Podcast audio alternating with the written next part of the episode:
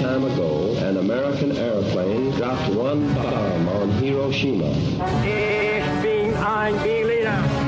Mr. Gorbachev, tear down this.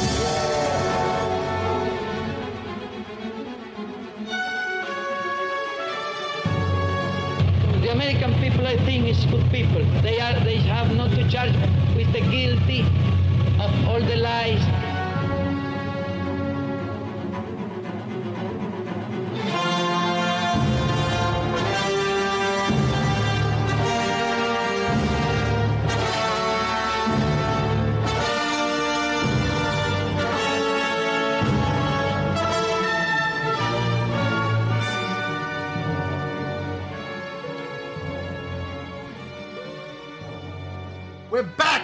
Back, attacking the mic like a vandal. Uh, welcome back, Ray.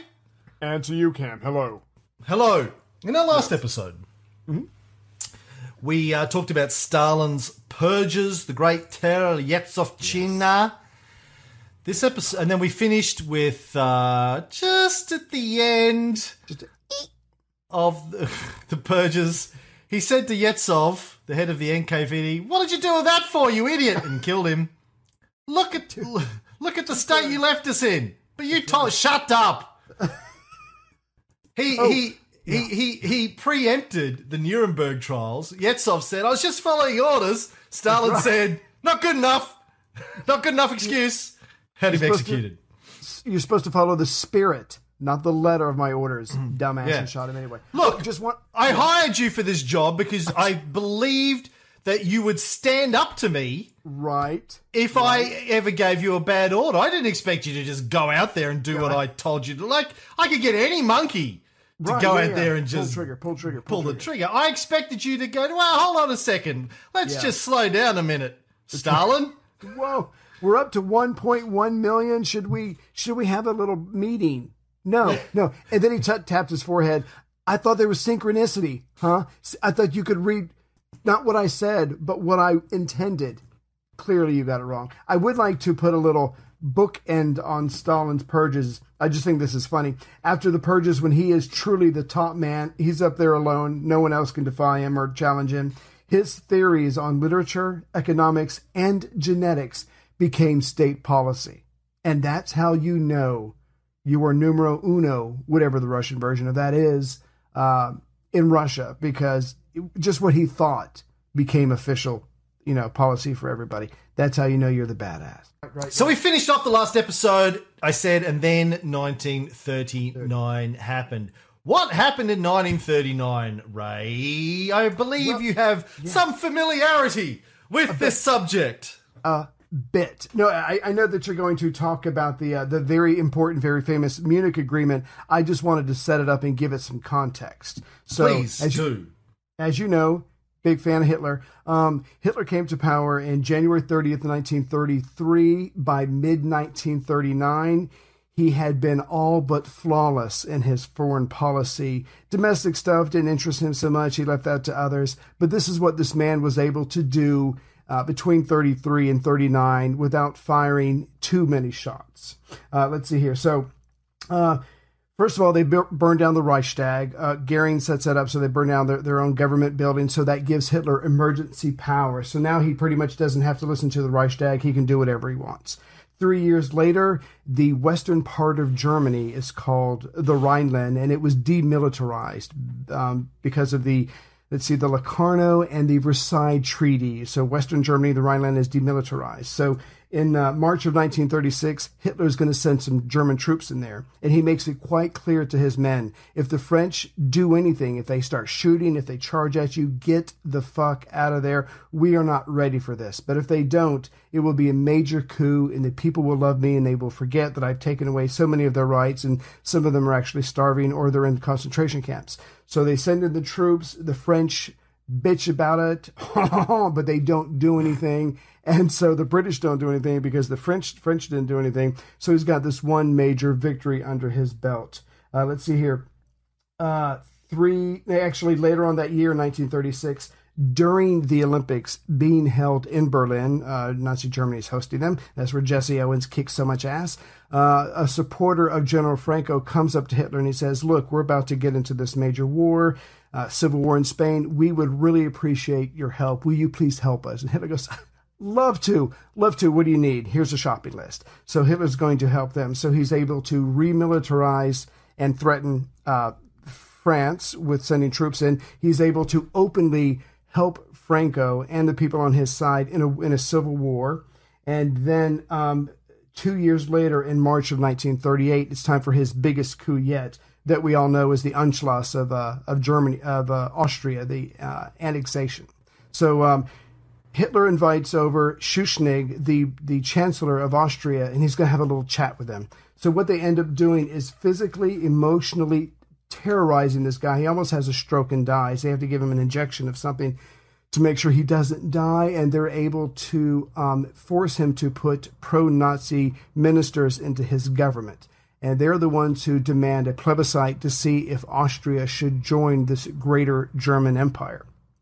So right before they have this plebiscite, um, Schuschnigg steps down and he encourages his people not to resist the Germans that are coming. So, so far, he's able to remilitarize the Rhineland. He has openly abetted um, aggression, and now he has taken an entire country. But Hitler's not done yet. So, the next country he wants to go after, and again, this is all without really firing a major shot, major shot, he wants to go after Czechoslovakia. Well, on the western part of the Czechoslovakia is their defensive line that the Germans know they can't get through. It's up along some mountains. He needs a pretext to be able to take that away from them. So, in the extreme western part of Czechoslovakia are what I think it's 1.2 million Germans. They're called the Sudetenland Germans. And um, they go there with their cameras and they make this fake propaganda with these women crying in front of the in front of the cameras. They the Czechs are over here and they're raping us and they're killing our men and they're stealing from us and they're hurting our children. And so they show these films all over the world, certainly all over Germany. And Hitler goes, No one is ever going to hurt a German again, not while I'm here. So he demands that part of Czechoslovakia be given to him. And I don't know how much detail you want to go into. I'll just do the, the short version for now. We can backtrack. But basically, um, Czechoslovakia says no. If you come, if you come into our country, we will fight you, and we have Britain and France to back us up. That's when Chamberlain has to go. Uh, hold on for a second, cuz if you defend yourself, if you get into a fight, we will not defend you. We will not help you. You will be on your own. And of course, Czechoslovakia knows they're not going to win. So there's going to be a meet, meeting, the famous Munich Agreement, the Munich Accords, where Germany, Britain, France and Italy. Notice that Czech has not been invited to this meeting about them. Um, they're not invited. So basically, the western tip of Czechoslovakia is given to Germany, supposedly to protect the Germans who were being abused by the Czechs. That was all bullshit. But it was just the Yeah. tip. The, the western, the western tip. It was just the tip. That's what you said to me in the- Vegas. the- Don't worry, it's just the tip. Yeah, and you didn't anyway. That's so, what that's um, what Hitler said. Don't worry, it's just the tip. I'm just going to take the tip. It's like I'm going to circumcise Czechoslovakia. okay, that's all I'm going to do. Um, so, so basically, they're able to to take that and they take the area where the defensive line is at. And of course, um, just a couple of months later, I think it's March of 1939, Hitler pretty much takes the rest of Czechoslovakia. And that's when Britain and France says, whoa, okay, hold on, hold on, hold on. If you even fucking trip and fall into another country and take it over, it's going to be war. So now Hitler's going, you know what? I've had a pretty good run. It's mid 1939. I've been able to uh, take uh, Czechoslovakia. I've taken uh, Austria. I've been able to remilitarize my western border without firing a shot. Not bad. Okay, so now war's coming. Where do I move next? Do I go to the west and take on France? Not really ready for that, especially if Britain helps. Do I go to the east and take Poland? Poland, I'm not too worried about. I can take them out in a couple weeks. But that means that puts me right next to Stalin with his massive country and his massive population and his ever growing industry. There's no way he's going to let me send 1.3 million men into Poland that much closer to his border. I clearly have to come up with something. I need someone to give me a break. I need an understanding with someone. I pretty much want to go after Poland, but I need some kind of understanding with someone to to safeguard one of my borders. Who's it going to be? Am I going to talk to Britain? Am I going to talk to France? Am I going to talk to Stalin? What are my options? And at that very moment, Stalin is asking himself the very same question Who am I going to ally with? And that's where we get to the um, the non-aggression pact between Germany and Russia. I don't know if you want to go back and talk about the um, the um, about Czechoslovakia at all. Oh, I think you covered it very well. Um, Okay. a few things I just wanted to throw in, a few notes I made. You talked about Yeah. the uh, Olympics in uh, Germany in 1936. 6 uh-huh. Uh, Jesse Owens. Now, I just read this the other day. Uh, there's this famous story about Jesse Owens being snubbed by Hitler because he was black. Oh, yeah. Apparently, that's not true. Apparently, Well, Hitler yeah. snubbed everybody. yeah, yeah, yeah. And Jesse Owens himself said he wasn't snubbed by Hitler, he was snubbed by FDR. He said, if anyone snubbed me, it was FDR. Because Right. when he went back to the US as an Olympic, uh, American Olympic Four champion, gold medals. Yep. he didn't get a thank you telegram from the White House, didn't get an invite, come along, handshake, photograph, nothing. Well, to, to give that a little bit of backstory, during one of the first events of track and field, Hitler um, congratulated everybody who won that day, and the um, excuse me, the Germans who won that day, and the gentleman Yes. who was in charge of the Olympics The said, "No, no, IOC? you, Yeah. IOC, you have to thank everybody, or you thank no one." So Hitler said, "Okay, I totally understand. I'm not going to thank anybody," but he did at one point say said something about Jesse Owens. Do you really think I would shake? the hand of a black man. What do you think of me? So there's this there's this one small quote, but yeah, he he wasn't going to shake anybody's hand because he would have to do it for everybody, and he was too busy lining up wars and rearming his country uh, to do that. That's correct. Um, I also just wanted to add that before we get, sorry, before we even get to the Munich Agreement, uh, uh, uh, which is kind of known as the the, the famous appeasement uh, of uh, Britain and France with Germany, saying, "Sure, you can invade Czechoslovakia." It's, who, who fucking cares? It's No Czechoslovakia. skin on my nose. Yeah, go in. Stalin had already been trying to conclude anti Hitler pacts with the other major European powers. This is something that doesn't get talked about a lot when you're reading abbreviated versions of this the history of this period. Uh, Stalin gets a lot of shit for uh, forming a non-aggression pact with Hitler. But no one talks about the fact that he'd been trying to form anti-Hitler pacts, particularly with Britain and France for yeah quite some time, saying, "Hey, Hitler's coming, Hitler's coming, and Let's we need to now." bandy up." And they were all like, "Fuck you, you commie." so yeah, they talked just enough to keep it going, hope, hoping that, that, that if there was just a dialogue, that Stalin wouldn't sign anything with Germany. And and I love this part, and then I'll let you have it back. Stalin goes, "No, this is bullshit. These are platitudes." And as you're going to find out in this in this series of podcasts, Stalin was the most practical, pragmatic man out of all these major players. He says, "This is bullshit. You send me someone to talk now." So Britain goes, "Okay, we'll send you someone. He's not going to be a top guy, and we'll send him by boat and train. He'll be there sometime this late spring, early summer." And and Stalin's like, "That's a fucking insult to me. You're not taking me seriously." So later on, when we get to Hitler, Hitler goes, "Look, if you let me send my top guy." I will fucking fly his ass there. He'll be there in a matter of hours. And Stalin's like, okay, that's respect. That's dignity. I'm being taken seriously. I mean, the British just fucked it up from day one. So, yeah. So you got the Kremlin, you've got the British and the French on one side, you've got the, the Germans on the other side, and Stalin's keeping them apart, talking to both of them at the same time, trying to get the best deal. He was getting the best deal at that time from Nazi Germany. And uh, of course, his objective here is to keep the Soviet Union out of the war as long as possible because they, as it like as it turns out, Britain and France weren't ready for, for this war. such, Not no. ready. Anyway, we'll come back to that. The other thing I wanted to uh, just add to what you said is I think it's worth uh, highlighting Hitler's excuse for annexing the Sudetenland, uh, Czechoslovakia, was that the the German population's human rights were being threatened. Aww. Think about that. The next time you hear a country use human rights as an excuse for launching an attack on a country or invading a country, it's one of the standard excuses that every dictator in history has used uh, for invading, conquering. Going back to our old friend Big Julie. Big Julie uh, was like, "Well, we have, we have to invade Gaul. There are Romans there, and you know they're being threatened uh, by the Germanic tribes, and the, you know, we have to go in there and save the Romans." And it, this is this is the classic excuse, and it gets used today. And I'm not saying that it's not sometimes justified, but it is one of the classic excuses. Let won't you, won't somebody please think of the children uh, that gets used. Children are a future. Sorry.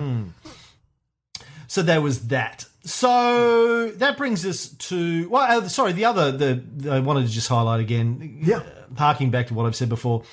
The main real reason Hitler wanted to invade Czechoslovakia was for economic reasons. Uh, as I said in an earlier episode, Germany, small nation, doesn't have a lot of natural resources. Very good at manufacturing shit, but to manufacture shit, you need natural resources. Exactly. They they were being locked out of various trading blocks around the world, particularly by the Brits uh, and also by the Americans uh, towards the, the latter part of the 30s. So they needed they, they needed access to raw materials and money and land. And so Czechoslovakia had a strong industrial base, big armaments factories, lots of raw materials. Yep. so Hitler thought, yep, I'll have that because Germany needed to compete in a global market with the uh, British trading bloc and the United States and the French. You know, he he and and uh, increasingly the the Soviets. For Germany to maintain as a, an economic power, it needed to have a strong functioning economy. They were coming out of the Treaty of Versailles, as we mentioned before, the treaty that was imposed upon them after World War One, which had crippled them economically. and- Intentionally crippled them. Intentionally, exactly. Yeah. yeah. So again, as I said in the last episode, there are reasons, logical, rational, at least from the viewpoint of the principal actors, reasons Mm-hmm. for doing these things that don't often get talked about. People that you know, Hitler just oh he was insane, he was a warmonger, he was guy. Yeah. he was a bad guy. Yeah, it's not. Again, I'll say this for the hundredth time. It's not about good guys versus bad guys or good countries versus bad countries. History, geopolitics, human affairs aren't that black and white. They're not that binary. It's about intentions, motivations, uh, reasons. That's what, if you really want to understand what went on, what's going on, you need to think about what are the motivations, the ambitions, the intentions of the, the players going on here. So, so in 1939, August of 1939, the Molotov-Ribbentrop Pact Mm-hmm. was signed. This is the non-aggression treaty between the Soviet Union and Nazi Germany, named after the Soviet Foreign Minister Vyacheslav Molotov. Nice. And yes, that is where we get the Molotov cocktail from. Mm-hmm. Uh, and the German Foreign Minister Joachim von Ribbentrop. Mm-hmm. Who was a former champagne salesman, obviously qualifying him for high office. Well, you need to celebrate these deals when they get done, and who That's knows true. how to celebrate better than a Nobody. champagne salesman? Nobody. That's right. It divided the the pact divided their influence and territory within Eastern Europe, resulting in their joint invasion of Poland in September 1939. Now, keep in mind the reasons for this. Poland bordered both Germany and the USSR at the time. It was the buffer zone mm-hmm. Right. between the two countries. These two countries didn't trust each other No. then or now. That's So they had a buffer zone, uh, what we would call a security cordon, maybe, or cordon sanitaire, and it was known in the sort of the French language of geopolitics of the time. it was a safety zone around both countries. So if you saw an army marching into Poland heading in your direction, you, you, you had some time to react before they actually got to your front door and kicked it in. Now, there's history behind this, of course. It didn't start in 1939. In the 18th century, Poland had been occupied by Russia, Austria, and Prussia. Then, in 1807, a fellow by the name of Napoleon Bonaparte uh, created the Duchy of Warsaw and gave Poland kind of its independence of a sort, Right. briefly. Right. Eh, they were really a they had. satellite. Yeah, they were satellite of France.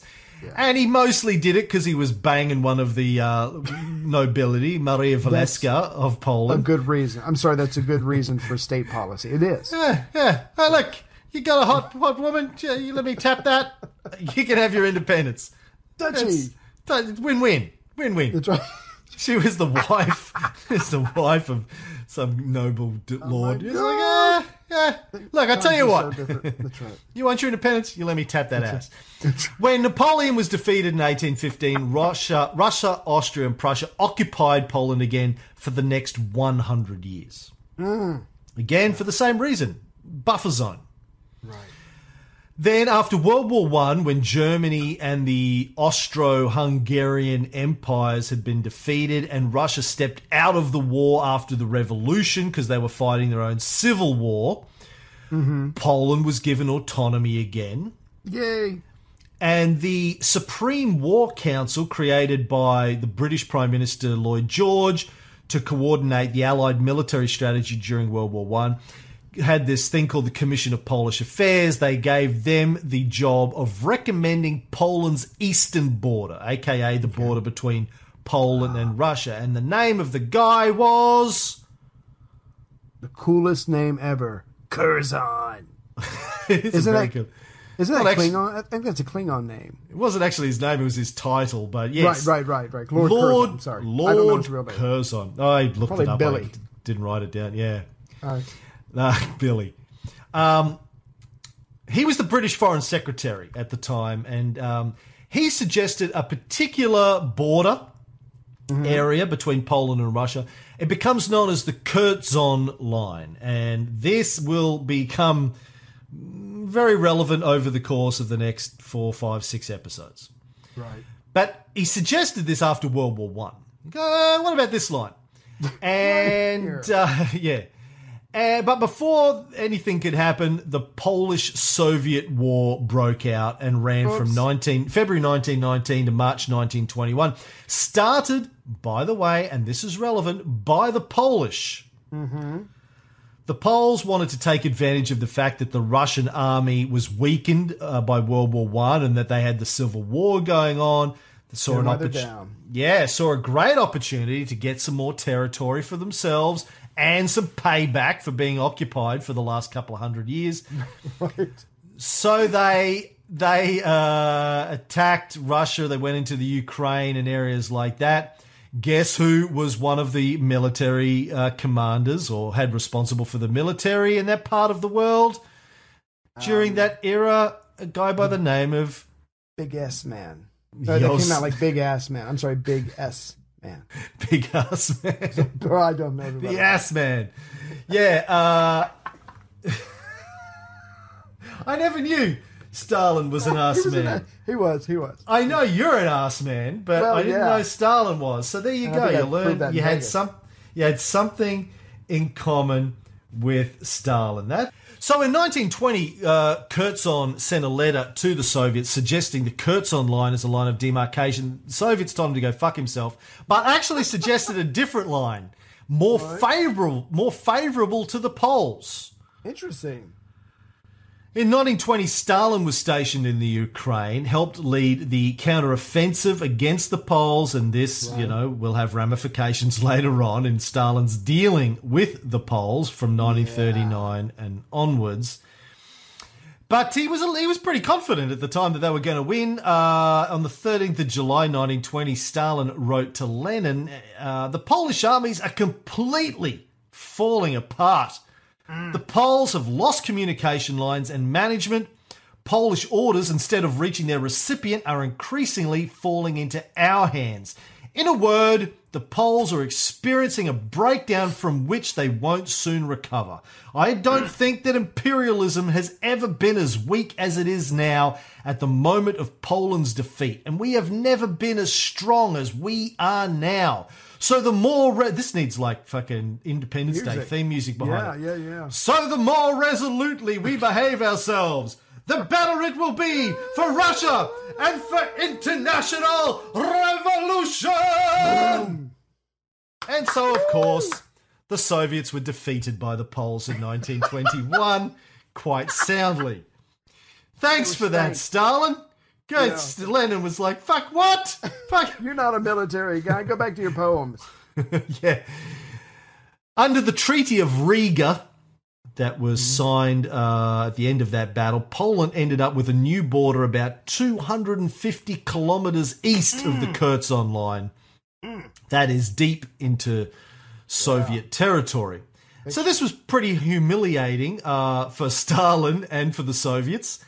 And uh, in fact, was a major factor leading to the fallout between Stalin and Trotsky. Trotsky at the time was in charge of the Red Army. Uh, he was arguing against Stalin's uh, commands in this area and made fun of Stalin mercilessly afterwards for being a dipshit. And so dipshit. Yeah. Stalin had his Kill Bill book like Uma Thurman has. He wrote Trotsky's name down in that bitch. He was coming, man. He was coming. Can I give a, a, an addendum to the Stalin purges? I read mm-hmm. that Oh. Trotsky was killed in Mexico, 1940. Somebody was wielding an ice pick. Yeah, we're going to do that in detail Oh, when we sorry. get to. Sorry. Oh, maybe no, we're not. Sorry, no, you're right. We're probably not going to Yeah. do that in detail. Yeah. So Stalin did not forget a grudge. He sent men. It took years, but he, he got his man. He was able to scratch that name out of his Kill Bill book. Yeah, and also, uh, well, if we're going to talk about Trotsky, and we could do, we could do a lot of episodes on Trotsky. Trotsky is uh, well worth studying if you haven't read his analysis of fascism, in particular, is uh, quite fascinating. Uh, you know, I'm not saying he was necessarily the guy I'd want running my country, but he was a he was a brilliant thinker in his own right. Uh, enemy of Stalin, of where Stalin took the Soviet Union, of the purges, of his uh, five year plans, and all of that kind of stuff. But um, he, more interestingly, perhaps, if you're a little bit salacious, uh, like As uh, you know, I am. when he was uh, in exile in Moscow, sorry, in Mexico, Mexico, Moscow, what's the difference, really? No, nothing. Yeah, he um, had uh, a, a long-standing uh, affair with, uh, and, and we had a friendship with the famous artist uh, Diego Rivera, brilliant uh, Mexican um, artist, and had an affair with his uh, wife Frida Kahlo. That's fucked up. What is up with these people? I'm sorry. Please continue. So anyway, there you go. Um, so Trotsky, yes. So Curzon online, blah blah blah. so I just wanted to. That's the background between some of the recent history between Russia and Poland, because it's it, it's partly important as we Yes. when we see Stalin's treatment of Poland down the track. By the way, my maternal great grandmother and my great great grandmother moved to Australia from Poland in 1911. So I'm like one fuckteenth Polish, like you're one fuckteenth Native American. Um, so I mean, I have an interest in the history Yeah. of Poland and the backwards and forwards and all that kind of stuff. They they got out just in time. Follow up question. Not sure relatives, but Trotsky. Did he have a goatee or Hmm. a Van Dyke? Oh fuck! No, I see, I'm out of my depth there, my friend. Do you know? Okay. I think the what what Americans commonly call the goatee is a Van Dyke. Well, Dick Van Dyke doesn't even have a beard, so I don't know. That doesn't make any sense to me whatsoever. Okay. Anyway, we can move on. Unless Still you know singing about- and dancing at 90, though. He's kicking ass. the Fucking man's hell. amazing. He is amazing, Anyway. yeah. Yeah. Okay. Where were we? Um. So Robin Ribbon Rob, Robintov Robintov Militrop Pact The Ribbentrop Molotov. Pact. Uh, they're both Germany and the Russians are both really using it just to buy time. Germany Mm-hmm. gets to uh, focus on uh, fighting uh, battles to the uh, west, west, east, west, yes, west, and uh, and Russia gets to keep out of the whole thing, keep Germany out, uh, off their off their ass while you know Stalin's still trying to you know militarize up, weapon up. Right, right. But Stalin's also able to go after Finland and the three um, countries Latvia, Lithuania, and Estonia. So he so he takes his time uh, that that the treaty gives him to get what he has always wanted. Again, and you're going to make this point uh, further on in the episode, I'm sure. As, as much as Stalin gets called the bad guy, and, and he was, whatever, but all he cares about is borders. Where's my border at? I want my border as far away from me as I possibly can because I know I'm going to get invaded. History shows I'm going to get invaded, and I want to be able to have as much breathing space as I space as I possibly can. So while Hitler is dealing with um with uh, Poland and then uh, Denmark and Norway, Stalin's going to go after Finland and the three Baltic countries. Everybody's just He's buying gonna time. Be- he's going to try. Yeah. He's going to try because Stalin has had Mein Kampf translated for him, and he knows what Hitler intends to do. He knows it's coming. He's trying to get ready, and to sign this treaty was nothing more than to buy time. Unfortunately, he thought he had five, maybe six years, but that was not the case. Yeah. So uh, this pact, as it turns out, uh, didn't last long. Germany, of course, violated the non-aggression pact in June of 1941, less than two years after signing it, Right. and launched a massive invasion of the Soviet Union known as Operation Barbarossa. Now, that took Stalin by complete surprise, the invasion, that is. Now, as people may have heard, uh, Stalin had been warned uh, over and over again that it was coming, and it's not like it does sometimes get portrayed that he was completely ignorant and taken by surprise and he was an idiot. I don't think that's the case. As I said before, he was trying to warn Britain and France about Hitler's intentions years earlier, and they ignored him. Um, and he knew, I think, that this was coming. He didn't know, he he thought he had more time, I think, is what it comes down to. At least that's what he told Churchill. He told Churchill later on, uh, I think, at uh, one of the conferences, that he thought he had another six months. But Churchill had, uh, back in April of 1941, Churchill had sent Stalin a warning himself in the form of a note delivered via their uh, ambassadors, diplomatic contacts, a warning that he had uh, intelligence that the Nazis were going to attack the Soviet Union in May of 1941. It got delayed because of uh, some other shit that they had to go and take care of, but Greece, um, right? yeah, but uh, uh, Stalin didn't take it seriously. And then on the 17th of June 1941, Stalin received in another intelligence report claiming that an attack was imminent uh, because they had, they had a source in German aviation. He wrote Yeah. back. Stalin wrote to the state security commissar you can send your source from German aviation headquarters back to his fucking mother. This is disinformation, not a source. Unfortunately, five days later, on June 22nd, Germany crossed the border. Yeah, in mass. And, and and just to add a little bit more to it, um, Stalin he knew he was going to be attacked, but he thought he could delay it, and he would get mad at uh, Molotov when tension would seem to be building with Germany. He would get mad at him, and he'd be like, "No, do a better job." And so Stalin tried to his to his best, um, try to s- to control the dialogue between the two countries, but he had no idea that it didn't matter what he said or how he said it or you know because he kept the the supplies going up to Germany the very day of the assault June 22nd 1941 he thought that his people were screwing up and being too aggressive and being too hard-nosed with the Germans. So he took over a lot of the negotiations but of course that was completely irrelevant because it was planned out by Hitler all along. So he literally wanted to believe he had more time, and I think to a certain degree he willed himself to believe which is why he was totally caught off guard. By the way, just getting back to the Molotov cocktail because we didn't finish that earlier. Yes, please. For people who are wondering about that, it is not the drink that Molotov uh, would drink at night. It actually comes from the war against Finland that you mentioned briefly earlier. Right. The Finns developed a bomb. A Molotov cocktail is basically a breakable glass bottle with a flammable substance in it, petrol, limoncello. or like. well, It's I've heard your your limoncello is flammable, but that's another story.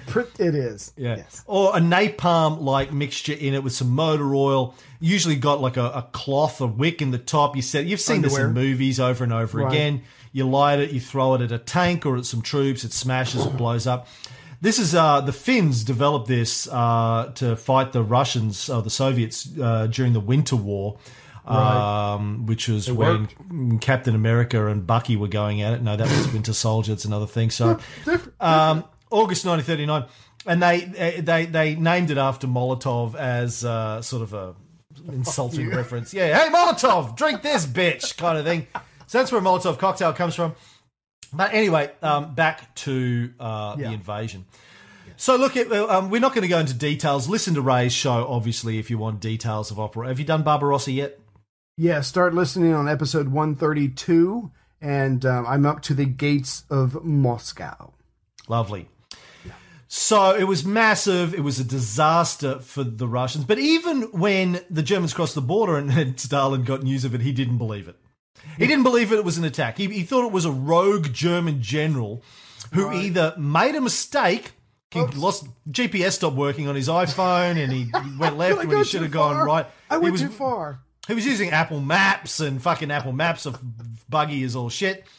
Or he thought they were trying to provoke the Soviets into attacking him in order to give them the pretext to start a war. So he was like, look, whatever you do, don't fucking shoot. Don't fire on the Germans, man.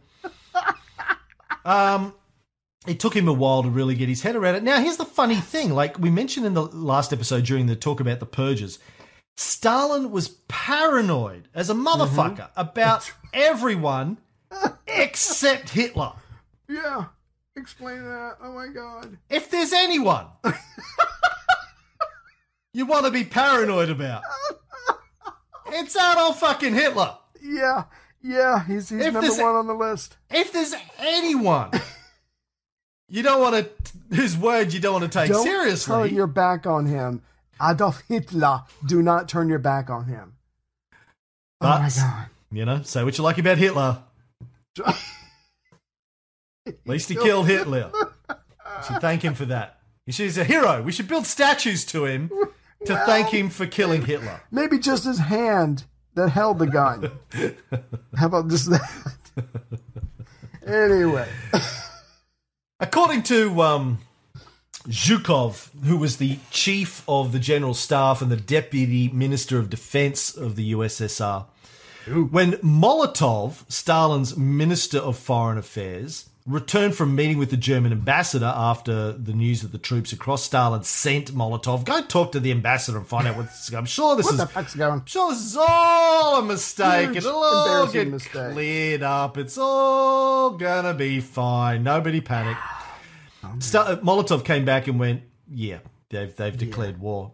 Um, apparently, and I remember Molotov just was in shock himself when he was meeting with the ambassador. He was like, he said something like, "Why did you bother signing a non-aggression pact?"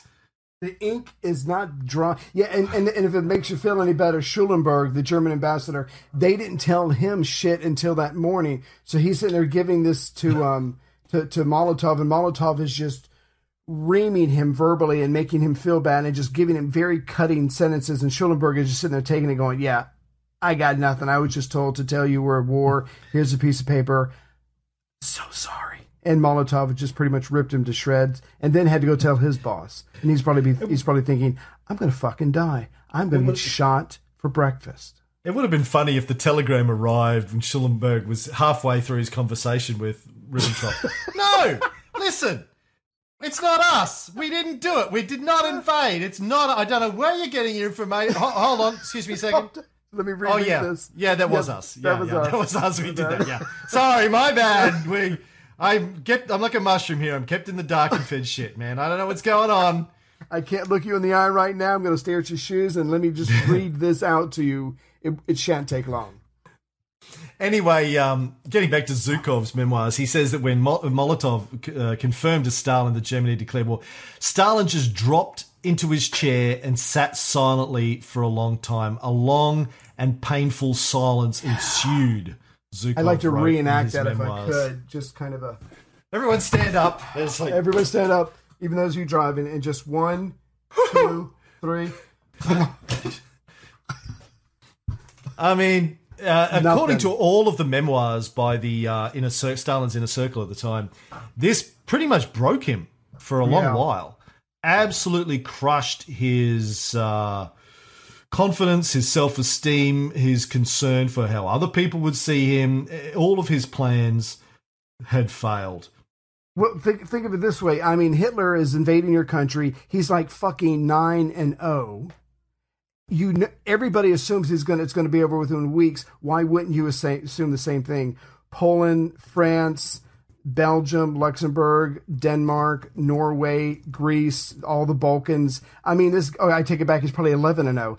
And ha- you just you just know at the very core of your being that it is over for you. Everything you fought for, all the years of the times that he's been in prison, all the people that he's killed, the number of times he's almost died, it is all over with now because Germany is coming and they have not lost yet. They're not going to lose to you. I mean, how, how do you not get just totally despondent knowing that your world is going to come crumbling down around you in about six weeks? And the great irony of this is, and I only learned this the other day when I had an argument with a 90 year old uh, American expat friend of mine. Right. How, you know, un- under the Treaty of Versailles, Germany wasn't supposed to be able to rebuild its military. Right.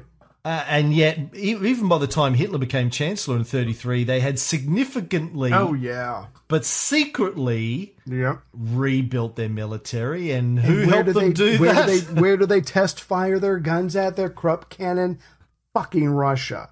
Russia Yeah. let them come in there and do and do maneuvers and test fire their guns and and and it, yeah, if it wasn't for that, who, who knows? But it wasn't until 1935 or 36 that they were allowed to openly rearm, or Hitler just said, "Fuck it, we're going to do this Yeah. out in the open." But yeah, Russia allowed them to keep their development of arms going. Thank you very much. Hitler's actual quote at the time was like, "Come at me, bro." Right. I think. You don't like it? Come at me, bro. Fucking love you, Yeah. man. Yeah, yeah.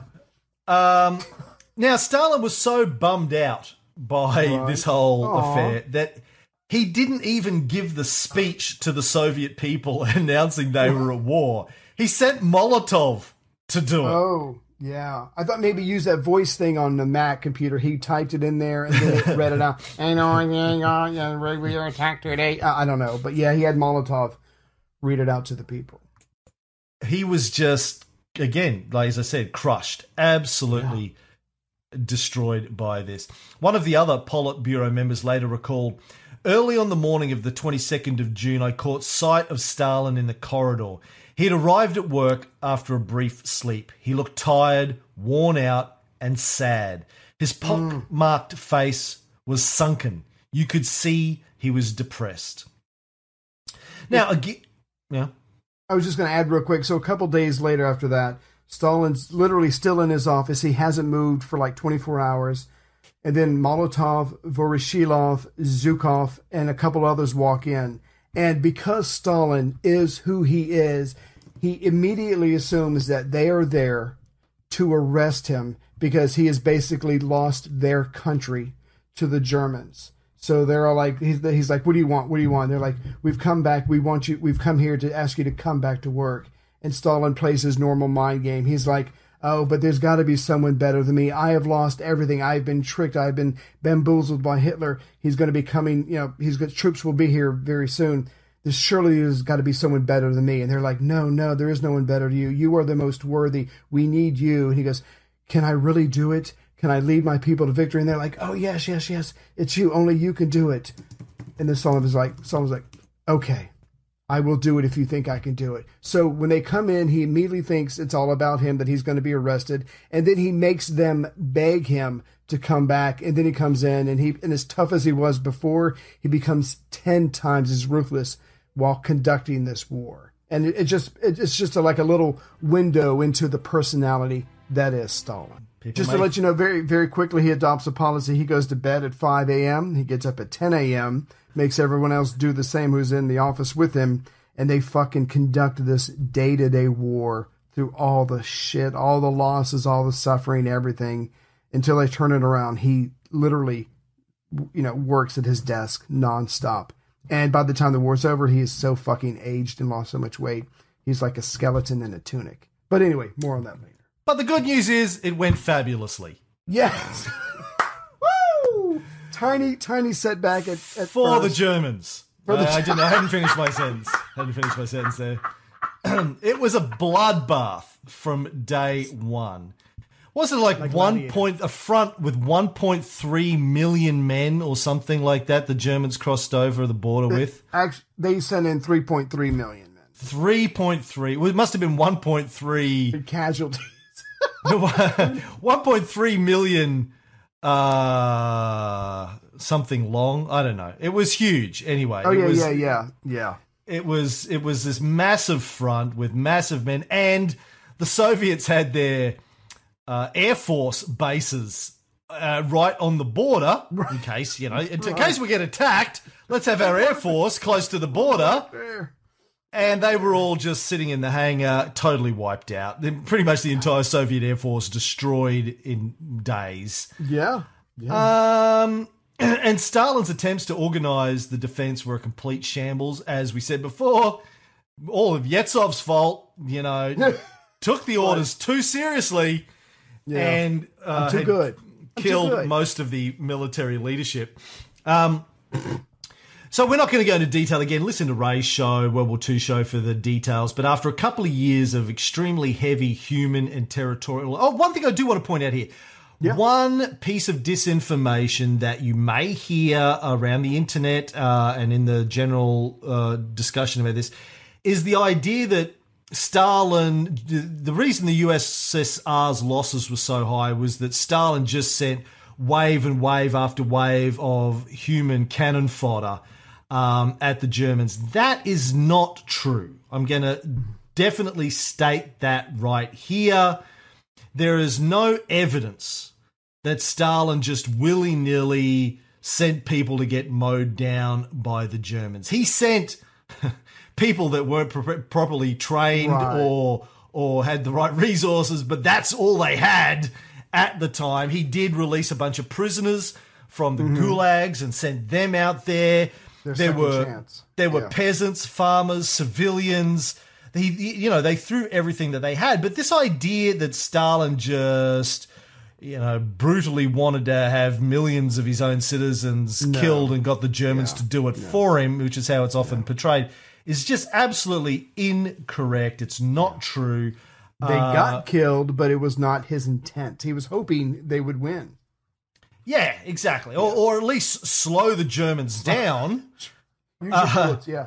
so you know they could you know prepare their proper defenses. So you hear this, and you, you know I've had people say this to me. Well, oh, the only reason the Soviets lost twenty-seven million people in World War II is because Stalin was just brutal at throwing people out there. He didn't have any fucking choice to throw people out there. He threw what he had, and they were underprepared and undertrained.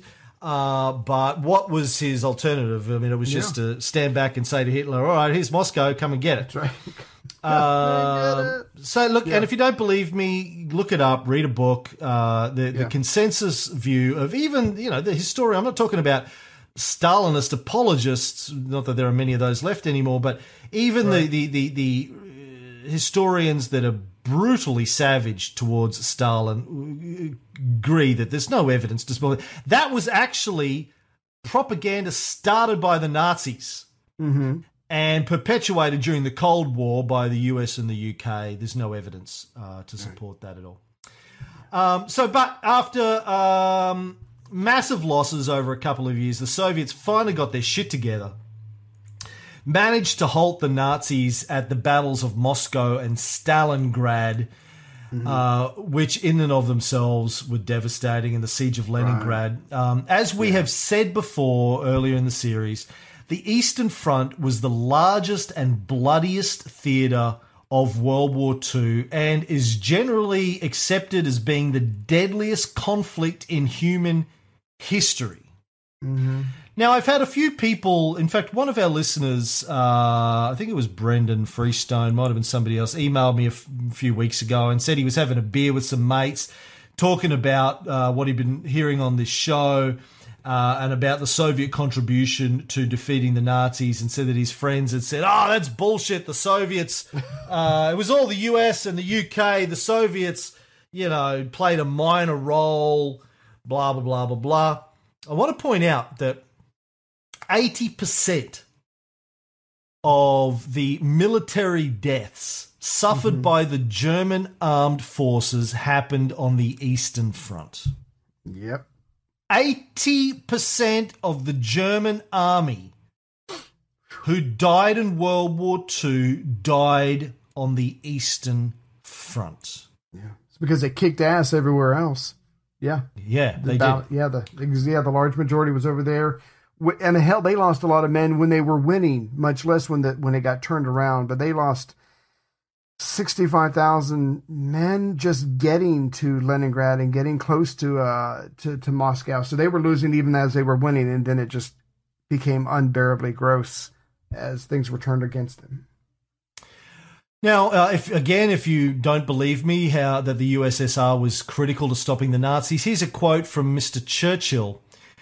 He wrote in his memoirs of World, of World War II, uh, which I've been rereading uh, recently, his World War II stuff. And, uh, you know, uh, obviously I'm not the biggest Churchill fan in the world, but I gotta say, man could write a fucking He book. can write like a motherfucker. yeah, his word. He's a wordsmith. Yeah, and it's just, it's snappy. It's, flows. yeah, yeah, it's the- colorful, descriptive. yeah. Humor, detail. The dry ju- wit. it's- I enjoy the dry wit. Yeah, it's got everything, man. He could fucking write. I'll give him that. Anyway, he wrote in his World War II uh, memoirs without in the slightest degree challenging the conclusion which history will affirm that the Russian resistance broke the power of the German armies and inflicted mortal injury upon the life energies of the German nation. It is right to make it clear that for more than a year after Russia was involved in the war, she presented herself to our minds as a burden and not as a help. But the first part is the key part here. Even Churchill said they Yeah. Russia broke the power of the German armies and inflicted mortal injury upon the life energies of the German nation. So don't let anyone tell you that the that Stalin wasn't the key factor. The Russians Or I that it was an American victory. Yeah, yeah. Yeah. Just not true. When you That- hear that America def- stopped the Nazis, and you get this a lot, uh, I hear it. You know, Americans talking about this. Well, we stopped the Nazis. We can stop Where would the world be if no? Well, it says where would the world be if we hadn't stopped the Nazis? and don't get me wrong, U.S. Uh, uh, uh, financial support, military support of both Soviet Union and the UK and France. Uh, and their, their military involvement, they lost 400,000 men and all that kind of stuff. Important. Don't get me wrong. Important. Probably couldn't have been won without the US and US's involvement.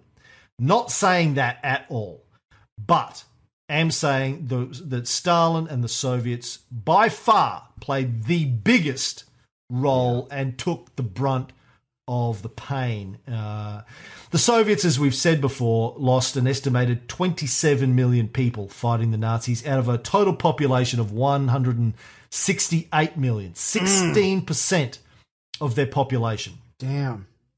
Uh, 1,710 cities and towns were destroyed.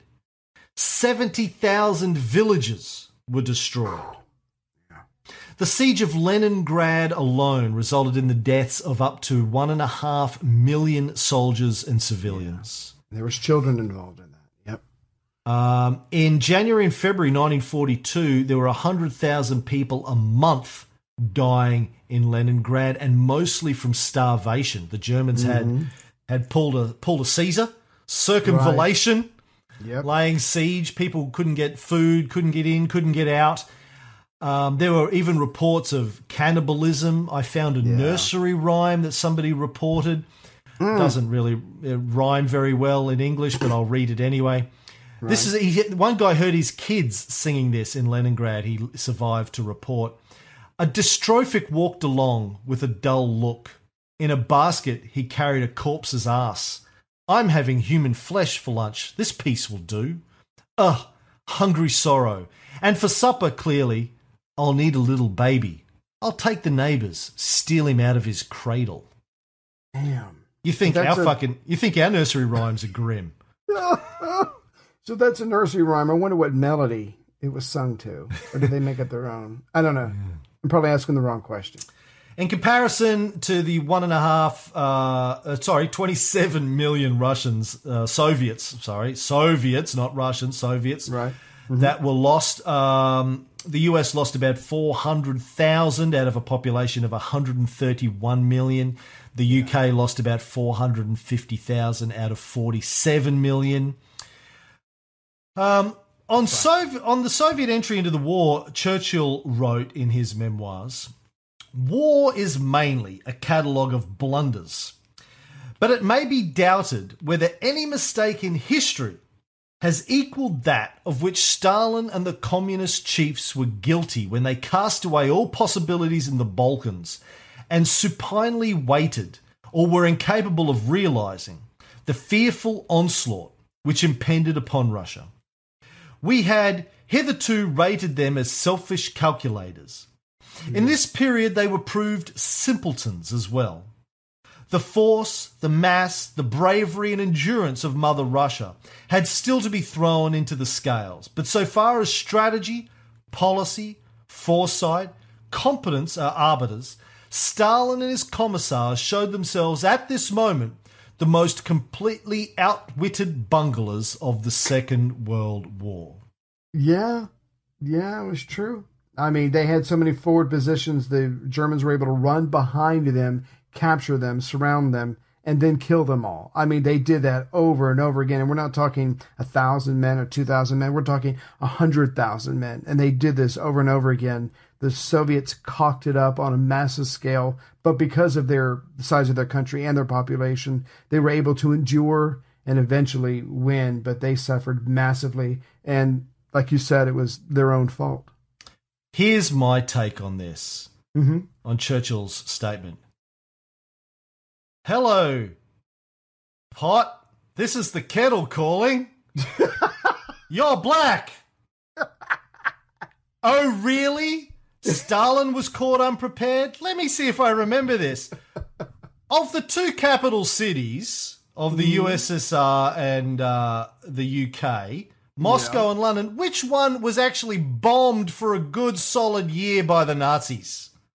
not only did was London um, resculptured through German bombs, but uh, they're the ones who actually had to evacuate Dunkirk just to save any part of their army. So they did their fair share of fucking up. And Hitler, there's a quote by Churchill about you know war is nothing more than a series of mistakes or something. And you, I don't know. You might, oh, actually you said that. I apologize. A catalog of blunders. So yeah, and so Britain certainly made their fair share of mistakes, and they used a lot of Indian soldiers fighting their battles for them and stuff like that. But now that he's had his turn, he's certainly going to make fun of the. Um, he's certainly going to make fun of the Russians for going through what they had already done. But yeah, everybody fucks up. The Americans do it in North Africa. It happens to everybody. But, this is just such on a massive scale. But there's this whole thing of not being prepared. Like, excuse me, Churchill, but go fuck yourself. Right. I mean, and, we're going to get to this in the future episodes, but when they formed the alliance with the Soviets, the first thing Stalin says is, hey, I need you to open a second Oh yeah, front. yeah, yeah. He's like, And, ah, and Ch- Churchill's response is, sorry, can't. Why not? We're not ready. We're not ready. We don't have the men. Well, don't fucking say I got caught unprepared when you uh, can't even front up a fucking army to open a second front. Like, you. yeah. Like, oh, it's, go it's fuck yourself, worse. you hypocrite. It's, it's gonna, it's gonna get worse. It's gonna get worse. Yeah. So, that, but this is this is part of what pisses me off about Churchill, and this shit gets repeated. Oh, Stalin didn't see it coming. He was a fool. They're incompetent. Yeah, hello, fucking nobody saw it coming, and they Right, should have. Point. yeah. Yeah. Anyone who'd read Mein Kampf, which he published in like 1924 or 26 or something like that, should have known Yeah. They had 15 years to know it was coming, but uh, anyway.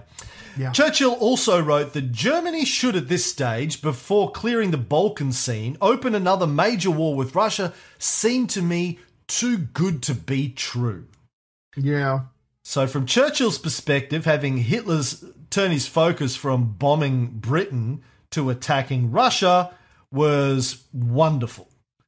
And uh, you know that's that's that's kind of how it plays out. He then lets take lets the Soviets take the heat for the next couple of years, Right. while they uh, regroup and uh, rebuild.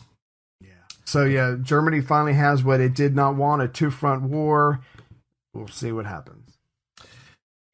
And that is the end of episode 14, except we will do some heroes and reviews and Yeah, we, stuff. we gotta do something. Gotta do something. Got. Uh, in episode 15, we will get into the Grand Alliance, the beginnings of the Grand Alliance between the big three. Um, but first, we've got a couple of heroes I want to thank. These are the people that have joined the force of subscribers since our last recording session a month or Mm-hmm. so ago. Task One, strange name. I hear he changed that by Depol. Congratulations, Mr. One. There you go. I'm going to try and do these in a single breath. Are you ready? Yes.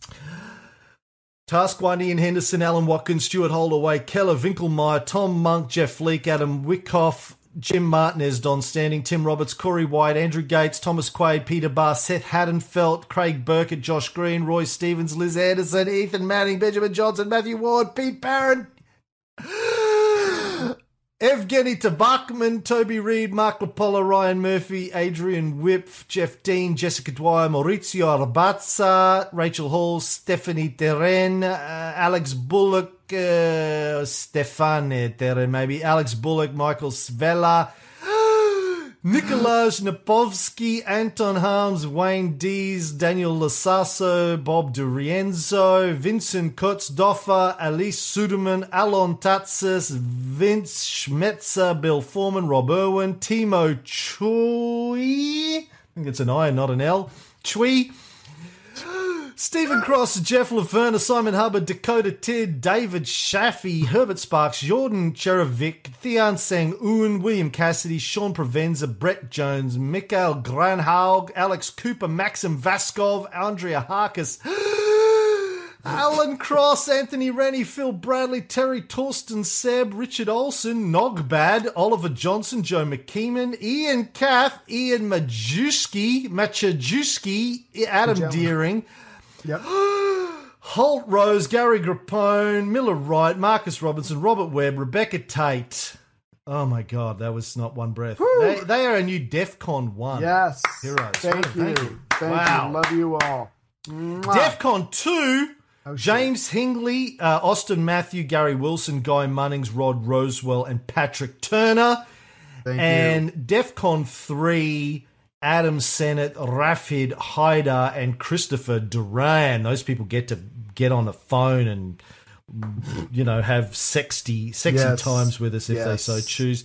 Thank you do. everybody for your support. Obviously, um, you know we you, know there's not a lot of Yeah. podcasts that ask you to contribute money in order to listen. We do, and uh, you know we, we. Mm-hmm. we genuinely appreciate your support in uh, this endeavor, and we hope it's uh, paying off and worthwhile. Going to read a review. I've got a few great reviews. I'm going to read two because I didn't do one of the last episode, and both of these All right. people win a prize. Um, uh, this is written by Pioneer from Australia. Okay. Uh, since listening to the Cold War podcast, I've had to put my rose colored spectacles into the recycling bin. If the opening and closing audio don't send shivers down your spine, check to see if you have a pulse. The content is even better, and you will literally, sorry, Ray, in brackets, learn things that you didn't know before. I'm a Cold War survivor, being a child when it was all kicking off, and this podcast is helping me to make sense of events in my childhood. But beyond that, to gain an understanding of why and how it happened, and beyond that, to really understand how the world works. I am what Cameron I am what Cameron would describe as a fundamentalist right-wing conservative, born-again Christian, and possibly hmm. the last one standing and still listening, refusing to be offended by the sometimes what could be described as gratuitous profane language, fuck that, which at times runs the risk of losing its currency. That aside, I have been with Cam and Ray since episode one of Julius Caesar Oh, thank you. And can genuinely report that dick jokes aside, my understanding of history and therefore the world that we live in has been expanded exponentially. Thank you to both you gentlemen who invest hours of research so that the rest of us can benefit. Never more so with the Cold War podcast. For me, the increased level of seriousness, but balanced, but with a bit of irreverent humour and musical interludes, is taking this subject to another level. Cameron's incisive, balanced scrutiny of both sides of the information is informative and allows the listener to come to his or her own conclusion about the world scenario and the human condition that affects us all. To steal the famous Jack Nicholson line, it makes me want to be a better man. you make me want to be a better man. You can't handle the truth! Before listening to this podcast, here's Johnny! Oh, now you've started something. Before listening to this podcast, I was probably one of the masses. Uh, do you ever dance with the devil in the pale moonlight? I always ask that of all my victims. I was probably one of the masses that was swept along with the populist propaganda that led the world into the Iraq War. But my eyes have now been opened to the real reasons why two tribes go to war. One is all you can score, which really hasn't changed since Big Julie's time, and I can apply this knowledge to my response to what is happening today in world events, e.g., the current Australian federal election, Brexit, etc., etc. I thoroughly enjoy, uh, sorry, I thoroughly recommend this podcast, and it seems to me that both Ray and Cam have really hit their stride on this subject, and that everything beforehand was preparation for what Winston would have described as their finest hour. Long may it continue from a grateful listener in Sydney. P.S. If you guys have plans to come to Sydney, I will shout you a coffee and a cigar. Not sure if you can stretch limoncello in Sydney, Ray, but we'll do our best. Best wishes, Ian. Ian, thank you. Well, as Thank a matter you, of fact, Ian. Ian, um, we will be coming your way. we will definitely be in Sydney about 12 months from today, and I will actually be there at the end of September. I am speaking at the uh, podcasting conference that the ABC uh, is putting on, ABC Radio cool. putting on in Sydney, speaking about monetization of podcasts. Uh, so, Ian, if you uh, want to shout me to a drink and a cigar uh, in uh, late September, early October, let me know. Anyway, shoot us an email with your address and we'll send you a thank you gift for that review. Um, second one, this is Tabakman76 from the United States. Love these guys, especially Cam. That's all he had to say. He gets a prize. No, I go on. I was born in Moscow in 1976 and immigrated to the US in 79 and hmm. never heard the entire backstory of the Cold War. All the stories from my relatives are pretty scary. Makes me thank God I live in the good old US of A. This podcast is very informative and these guys are also extremely funny. A must listen for anyone who wants to hear the truth from all sides and not just our side. Can't wait to see what's next. I also listen to every episode of the Life of Caesar podcast, and yet you managed to spell Caesar wrong Tabakman. No. So, like, if you fucking learnt nothing, No, I know, I did that too. I, to I- spell I'm- Caesar. I'm, with him. The A and the E, it's confusing. it's even in the uh, the art by Ben Templesmith of Caesar's a Vampire. I have on my wall right in front of me. He spelt it wrong, and I'm like, oh, Oh, see, yeah, no. Keep it's- up the great work, and please, Ray, you have to step it up a notch. Cam is making you look like a sidekick. Hmm. Well, there's a, there's a good reason for that. Yeah, Uh, it's because Ray It's is in my, my- sidekick. yeah, it's in my contract. So I kind of here's Robin to my Batman, um, and you know we actually dressed up in Vegas Right, in right. Don't I'm getting turned on. during our sexy play. Yeah, Uh, uh, so that's the reviews for this week. again, uh, Tabakman76, uh, send us an email with your address. We'll send you a thank you gift. That's it. We're out. Play the theme song. Oh, I missed something. Hold on. Shit. Shit. Here's Ch- Churchill's warning to Stalin. At four o'clock this morning, Hitler attacked and invaded Russia. This was no surprise to me. In fact, I gave clear and precise warnings to Stalin of what was coming. I gave him warnings, as I have given warnings to others before. Hitler is a monster of wickedness insatiable in his lust for blood and plunder. So now this bloodthirsty gutter snipe must launch his mechanized armies upon new fields of slaughter.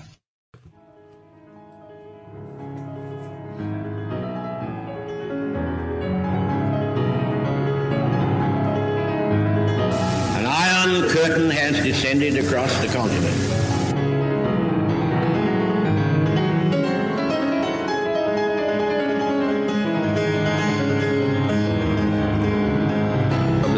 Military buildup on the island of Cuba. The purpose of these bases can be none other than to provide a nuclear strike capability against the Western Hemisphere.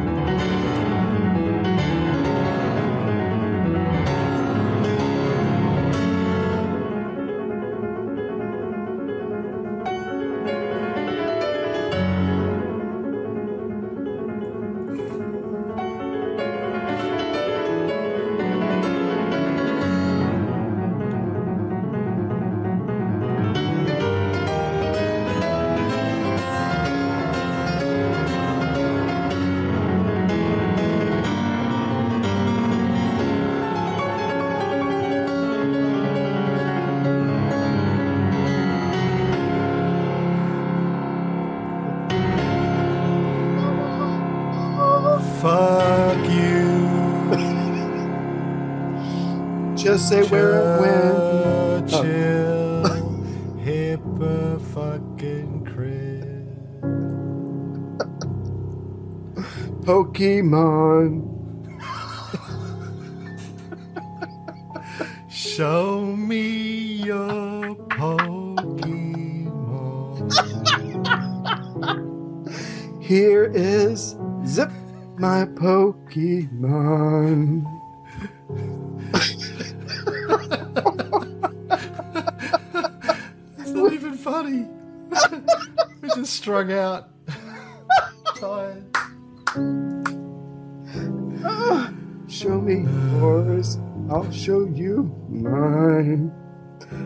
I, I I, want to poke you in your Pokemon. I want to poke your mind.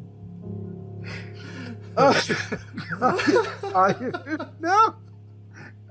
We've, we've gone into hysterical giggling territory. We're not even high. Well, at least I'm not. lack of oxygen to the brain.